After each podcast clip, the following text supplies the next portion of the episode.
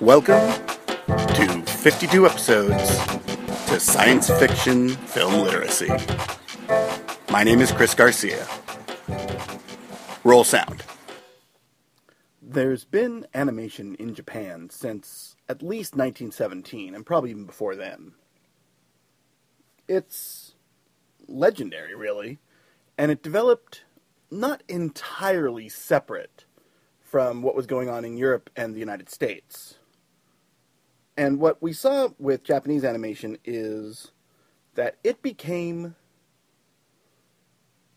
intricately tied with their comic book tradition.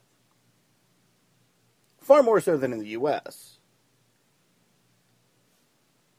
And what happened there was an evolution that was, of course, interrupted by the war.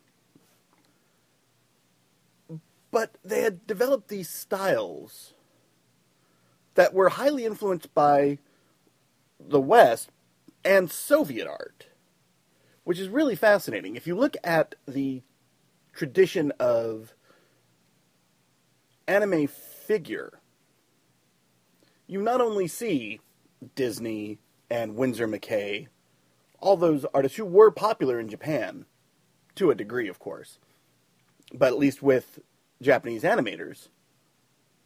But you also see a lot of Soviet influence. And it's sort of a very constructivist form.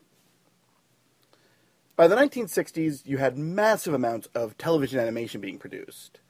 My personal favorite, Tiger Mask. But you had Ultra Boy and a number of others, Speed Racer. But by the 1970s, something more adult was required. And that's where we got Space Battleship Yamato.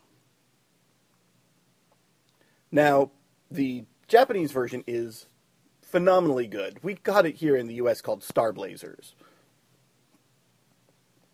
As a series. This is a subset of the series that has been condensed and edited into a single film, released in 1977. I believe it was slightly after Star Wars came out, but I'm not 100% on that. As a movie, it's great. It's hard to find nowadays, but it really was one that when I was a kid, I remember seeing it. I want to say I was probably 12 and being blown away because I loved Star Blazers. But what this did was it gave you an entire story all at once. And again, this is in that great tradition that we're seeing throughout the history of science fiction film of taking an existing property and cutting it into a form to match movie theaters. You see it all the time, of course, with serials, te- early television programs, and now here with a Japanese animated cartoon.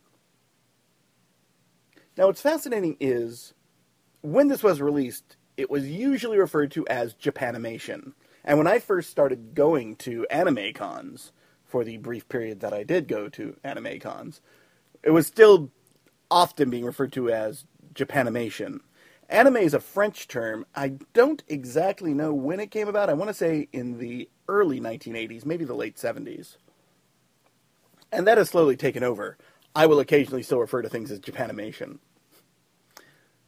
What's amazing about Space Battleship Yamato isn't its importance on Japanese animation, and it was very successful and you could draw a straight line from it to Macross all the way up through to today. The idea of sort of the space opera, while not pioneered with this, certainly they were doing it even in uh, live action feature films. The Japanese were making wonderful space opera type films.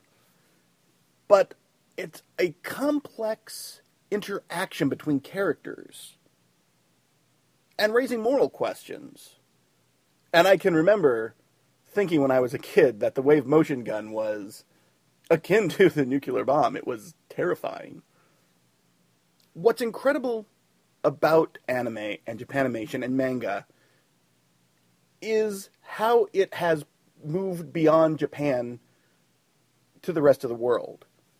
And there's a, a strong subculture in the US that is crazy for all things Japanese, in particular anime and manga. And it was through comics that that sort of grew. And anime was a big deal, and a lot of the folks who sort of poo poo anime, and I have done it myself a lot. I'm not a huge fan of the style, but they use a different storytelling methodology than US and Western Europe animation. It is more akin to the animation you see coming out of Finland, Sweden, Russia.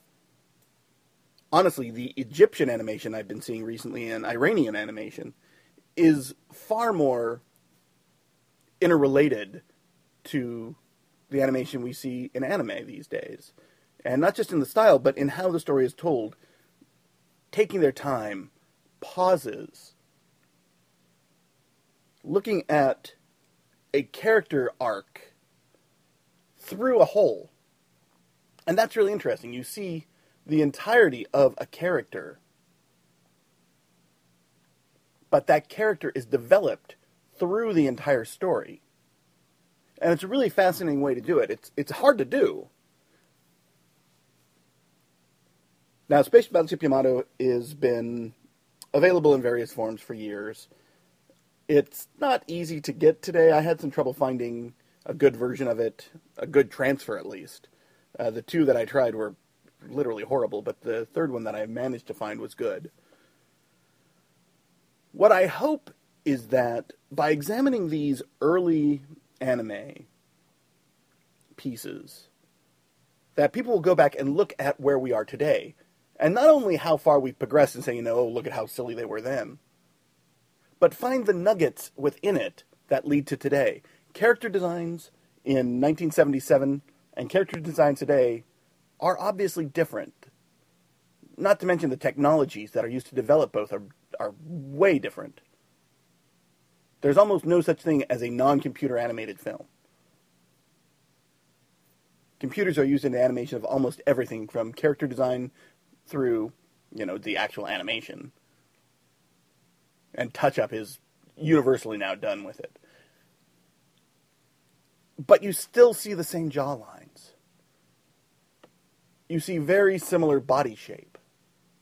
And it's not like watching, you know, Star Blazers or Speed Racer, and then you look at something today and you can't tell which was made when.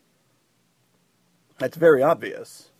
The technology has made it possible to move forward at a much faster pace. But at the same time, you can definitely see the nuggets of what we have today then. Now, we're going to be slowly inching towards the 1980s the next couple of episodes. Uh, we're going to look at a sequel, hmm, and a couple of very early f- think pieces, I guess would be the way to call them. So stay tuned.